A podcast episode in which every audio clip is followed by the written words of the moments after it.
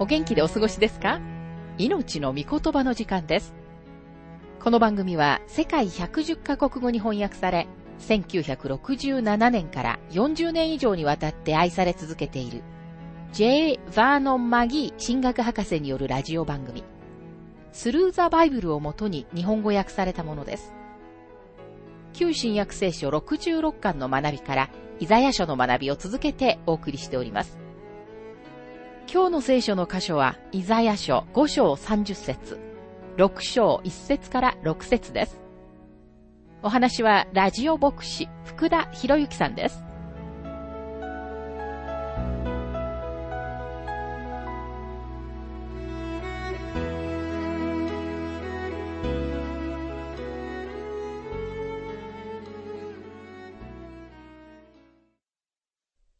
イザヤ書5章の学びをしていますが、5章の残りの部分では、神様の裁きが積み重なっていくのを見ます。イザヤ書5章の30節その日その民は、海の轟のように、イスラエルにうなり声を上げる。地を見やると、見よ、闇と苦しみ、光さえ雨雲の中で暗くなる。今日のイスラエルの地をよく見てください。イスラエルに旅行した多くの人たちは帰ってきてこう言います。本当に素晴らしい。私たちは予言の成就を見ているんだ。あの地は回復されてきているよ。そして彼らはどのように予言が成就してきているかを長々と話します。私は全くそのようには理解していません。私は人々がまだ暗闇にいるのを見ています。民は神様からはるか遠くにいます。平和がなく、神様を必要としている民を見ます。彼らは恐れの中に住んでおり、今日あの地でより大きな危険の中にいます。私は彼らに心から同情します。これが神様の裁きなのですと、マギー博士は述べ、次のような詩を紹介しています。私たちが祈らない罪。私たちはあなたの悲しみに涙をこぼさなかった。イスラエル、散らされ、追い出され、不信仰の暗闇の中に閉じ込められた人々。私たちには天国が与えられているのに、私たちはあなたの平和のために祈らなかった。見捨てられたエルサレム。神の大きな恵みにより、あなたの子孫は増やされた。私たちは長年その恵みに預かってきた。私たちの救い主は、どのようにエルサレムの道を歩まれたことか。主の涙はどのようにエルサレムのために流されたことか。主を愛しながら、どのように私たちは忘れることができるだろうかまたあなたの喜びを見ることを望まずにいられようかシオンよ、あなたの神はあなたを覚えておられる。私たちにはそれが難しかったとしても。シオンよ、あなたの神はあなたを覚えておられる。私たちにはそれが難しかったとしても。シオンよ、あなたの神はあなたを覚えておられる。血によって買い取られた清めの権利をもって、主が私たちの祈らない罪を取り除いてくださるように。神様はご自分の民を罰しておられるのです。詩編122編の6節には、エルサレムの平和のために祈れと書かれています。ですから私たちはイスラエルのために祈らなければなりません。さて、イザヤ書6章の学びに入りますが、理論的に言っても、時間の推移から言っても、この章がイザヤ書の始まりです。この章は、イザヤの人生の危機が語られており、またこの章で、イザヤは預言者の職に任命されるのです。この章以前には、イザヤの生涯も神様との関係も記録されていません。彼のミニストリーは、ウジヤ王の死から始まりました。一節から四節には、イザヤの見た主の幻の時、場所、人物、栄光、清さが書かれています。今、時と場所と人物を見てください。イザヤ書六章の一節。ウジヤ王が死んだ年に、私は高く上げられた王座に座しておられる主を見た。その裾は神殿に満ち、イザヤは私たちをウジヤの葬式に連れて行くという悲しい調子でこの章を始めます。ウジヤは良い王でした。しかし彼は死んでしまいました。ウジヤが南ユダ王国の最後の偉大な王であって、彼が死んだ後、主の栄光は見られなくなったと信じている人たちが大勢います。ウジヤはペリシテ人、アラビア人、アモン人を服従させました。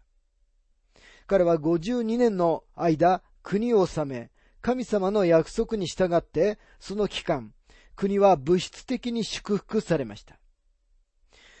ドイツの神学者 F. デリッツは次のように言っています。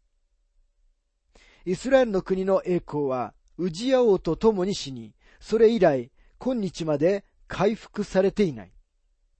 私は心からその意見に賛成していますと、マキー博士は述べています。ウジヤ王が死んだ年、イザヤは次のように嘆いているのです。良い王、ウジヤは死んでしまった。これから物事は混乱するだろう。イスラエルは補修に連れて行かれる。繁栄は消え去る。不況がやってきて、それに飢饉が続くのだ。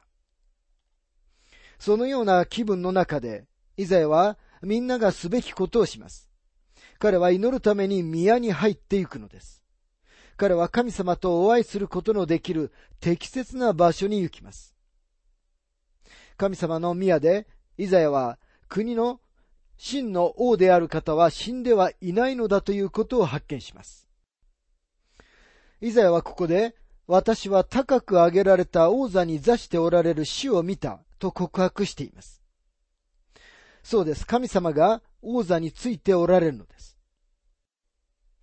イザヤはすでに鼻で息をする人間を頼りにするなと私たちに命じました。人間が息を吐くときにもう一度息を吸うことができるかどうか確かではないのです。その瞬間に心臓発作で死んでしまうかもしれません。ですから人間を頼りにしてはいけません。年老いた王、ウジアは死にました。確かにそうです。そして今、王座はとても寂しく見えます。でも地上の王座の背後には天の王座があります。イザヤは主が王座に座っておられるのを見ています。今の時代、神様のために必要なのはこのような幻です。世界は確かに暗闇を増し、私たちの住む町は日々堕落していっています。しかし悲観的になる理由はありません。主はこの世が確かにそのようになると言われたからです。主は毒麦が麦の間に巻かれると言われました。そして主は両方とも育つままにされるのです。今日私たちの仕事は神様の御言葉の種をまくことです。その種から必ず収穫が与えられます。確かに木が熟してきています。そのことには疑いの余地はありません。心配する必要はないのです。神様が収穫を取り扱ってくださいます。ですから私たちの仕事は種をまくことです。つまり神様の御言葉を必要としている心にそれを届けることなのです。神様の御言葉は今までのどの時代よりも様々なメディアを通して多くの人々に届けられています。神様のメッセージはそのようにして世界中に出ていっているのです。確かに世界の状況は非常事態になっています。毒麦が本当によく育っていますが、同時にまたよく育っている麦もあるのです。イザヤが宮に入っていった時彼は今も主が王座についておられることに気づきました。そして今の時代にも神様が王座についておられることを思い起こす必要のある人たちがいます。神様は今も祈りを聞き、それに応えてくださいます。今も素晴らしいことをなさっています。イザヤは宮に入っていった時にもう一つの発見をします。彼は神様が高く上げられ、その裾が神殿に満ちていることに気づくのです。これはまさに私たちが神様について発見しなければならない第二のことです。神様は高く上げられ、罪と妥協することのないお方なのです。六章の二節セラフィムがその上に立っていた。彼らはそれぞれ六つの翼があり、おのおのその二つで顔を覆い、二つで両足を覆い、二つで飛んでおり。セラフィムが神様の御座の周りにいます。この箇所は、聖書の中でこの知的な被造物について言及している数少ない箇所の一つです。実際的には彼らについては何一つ知られていません。セラフとは燃やすという意味です。罪のための生贄と裁きに関連して使われる言葉です。明らかにセラフィムという言葉はケルビムという言葉と対比して使われています。セラフィムは罪を探し出し、ケルビムは神様の清さを守ります。セラフという言葉が香りの高い香、あるいはなだめの香りの捧げ物と関連されていることは一度もありません。これらの捧げ物はキリストのご人格を語っています。セラフは活動的で、ケルブは受け身です。両方ともエゼキエル書と目次録の中に生きている被造物として出てきます。イザヤの幻の中のセラフィムは神様の清さを守っています。神様は高く上げられているのです。神様が罪と妥協されないことを嬉しく思います。神様は罪を憎まれ、罪を滅ぼしてこの宇宙から取り除くつもりであると言われます。今日神様は譲歩せず、ためらわず、脇道にそれることもなく、罪に対抗して前に進んでおられます。神様は罪が降参の白旗を立てても、それを受け入れるつもりはありません。ご自分の宇宙から罪を追い払われるおつもりなのです。神様は高く上げられたお方です。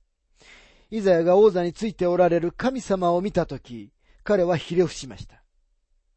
今日の教会は、どれほど神様の幻を見ることを必要としていることでしょうか神様の愛だけではなく、清さと義の幻が必要です。神様は清い方であられるので、罪に対抗して行動されます。神様は罪に対して怒られ、罪に関わっている人々を罰せられると言われているのです。同時に神様はご自分があなたの友なる方であって、あなたを救ってくださるとも言われます。でもあなたは神様の方に行かなければなりません。自分の信仰と信頼と神様の御子、主イエス・キリストに置かなければならないのです。ヨハネの福音書14章の6節で、イエス様は次のように言われました。私が道であり、真理であり、命なのです。私を通してでなければ、誰一人父の身元に来ることはありません。イザヤ書6章の3節互いに呼び交わして言っていた。聖なる、聖なる、聖なる万軍の主。その栄光は全地に満つ。神様の清さと栄光がここに描写されています。神様は高く上げられたお方です。そして今日、もし私たちが高く上げられた神様を見上げるなら、低い生き方から解放されるのです。同時に神様を見上げることによって、イエス様との安易な慣れ慣れしさに陥っているように思える人たちも、そこから解放されるのです。この人たちは、主のことをまるで自分の仲間であるように、そして自分たちが好きなように主に語ることができるかのように話します。神様の見舞いに慌てて入っていくことはできません。神様はそのようなことを許可されません。キリストを通して父なる方の身元に行くのです。そのようにしてしか神様の身元に近づくことはできません。自分が誰であるからというので、父なる方の見舞いに入っていくことは決してできないのです。神様の見舞いに入っていくことができるのは、あなたがキリストのうちにあるからです。主イエスが、ヨハネ14章の6節で、私を通してでなければ、誰一人父の身元に来ることはありませんと言われたとき、主はそのことをとてもはっきりと示されました。もしあなたが神様の子供であるのなら、恵みの御座に大胆に近づくことができますが、それ以外のどんな拠り所をもってしても、神様の身元に行くことはできないのです。イザヤ書六章の四節その叫ぶ者の声のために、敷居のもといは揺るぎ、宮は煙で満たされた。その叫ぶ者の声とは、神様の清さを宣言するセラフィムの声のことです。五節そこで私は言った。ああ、私はもうダメだ。私は唇の汚れたもので、唇の汚れた民の間に住んでいる。しかも万軍の主である王を、この目で見たのだから。このような経験の前から、イザヤは神の人でしたが、それでも、この経験は彼にとても大きな影響を与えました。このような幻に対するイザヤの反応は、革命的でした。彼は自分自身が神様の見前に真実にどのようなものであるかを理解したのです。それは自分が未完成のものであるということでした。この経験は彼自身の状態を明らかにしました。神様を見たとき、彼は自分自身をも見ることができました。今日私たちの多くが抱えている問題は、私たちが神様の御言葉の光の中を歩んでいないということです。もし神様の御言葉の光の中を歩むなら、私たちは真の自分自身の姿を見ることができるはずです。ヨハネが彼の第一の書簡の中で語っているのはそのことなのです。第一ヨハネ一章の七節しかしもし神が光の中におられるように、私たちも光の中を歩んでいるなら、私たちは互いに交わりを保ち、御子イエスの血は、すべての罪から私たちを清めます。もし私たちが神様の御言葉の光のうちを歩むなら、私たちはイザヤが見たことと全く同じことを見るようになります。私たちは未完成で、唇の汚れた人間であるということです。もしあなたが自分は価値があるとか、何かに値するとか、神様に対して何か権利があると感じているのなら、あなたは決して本当に主を見てはいないのです。あのヨブもイザヤと似たような経験をしました。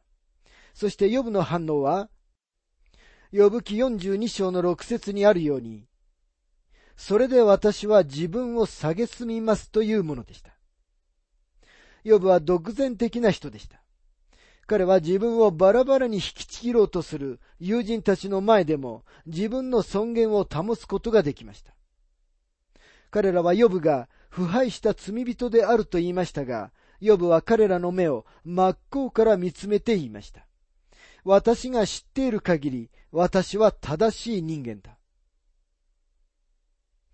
彼の視点から言えば、彼は正しく、ヨブは友人たちとの言い合いには勝ちました。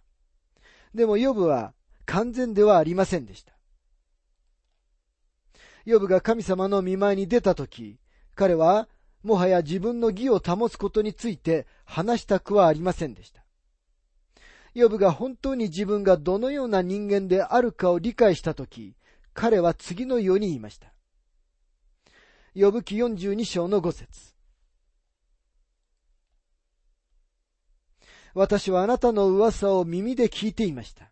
しかし今、この目であなたを見ました。それで私は自分を蔑み、塵と灰の中で悔いています。もしあなたが神様の御言葉の光の中を歩んでいるなら、あなたは自分自身を理解し、神様の子供であってさえも、自分にはイエス・キリストの血潮で全ての罪から清めていただく必要があるのだということがわかるはずです。パトモス島において主を見た時のことをヨハネは次のように説明しています。目次録一章の十七節それで私はこの方を見たとき、その足元に倒れて死者のようになった。ダニエルが死を見たとき、彼は次のように言いました。ダニエル書十章の八節私は一人残って、この大きな幻を見たが、私は、内から力が抜け、顔の輝きも失せ、力を失った。後に使徒パウロとなったタルソのサウロも同じ経験をしました。パウロが主に出会った後、彼はもはや自分を独善的なパリサイ人として見ることはなく、救いを必要としている失われた罪人であると理解しました。その後彼は次のように言うことができたのです。ピリピ人への手紙3章の7節しかし私にとって徳であったこのようなものを皆、私はキリストのゆえに損と思うようになりました。彼は自分にはイエス・キリストが必要であるということを理解したのです。イザヤ書6章の6節すると私のもとにセラフィムの一人が飛んできたが、その手には祭壇の上から火ばさみで取った燃え盛る炭があった。この燃え盛る炭は、罪が取り扱われた全焼の生贄の祭壇からのものでした。次の章では、私たちはキリストの誕生の予告を見ますが、私たちが救われるのは、キリストが受肉されたからではなく、キリストが十字架で死んでくださったことによるのです。ですから、イザヤは、全焼の生贄の祭壇からの燃え盛る炭が必要でした。この燃え盛る炭は、キリストの死の象徴です。またそれは、私たちを清めてくださるキリストの血潮を示しています。このキリストの血潮があなたをすべての罪から清め続けてくれるのです。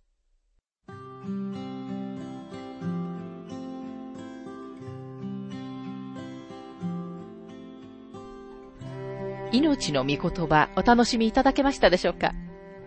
今回は、イザヤの飯と任命というテーマで、イザヤ書5章30節と6章1節から6節をお届けしました。お話はラジオ牧師福田博之さんでした。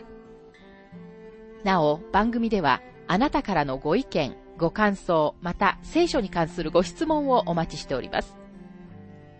お便りの宛先は、郵便番号592-8345大阪府堺市浜寺昭和町4-462浜寺聖書協会命の御言葉の係メールアドレスは全部小文字で ttb.hbc.gmail.com です。どうぞお気軽にお便りをお寄せください。それでは次回までごきげんよう。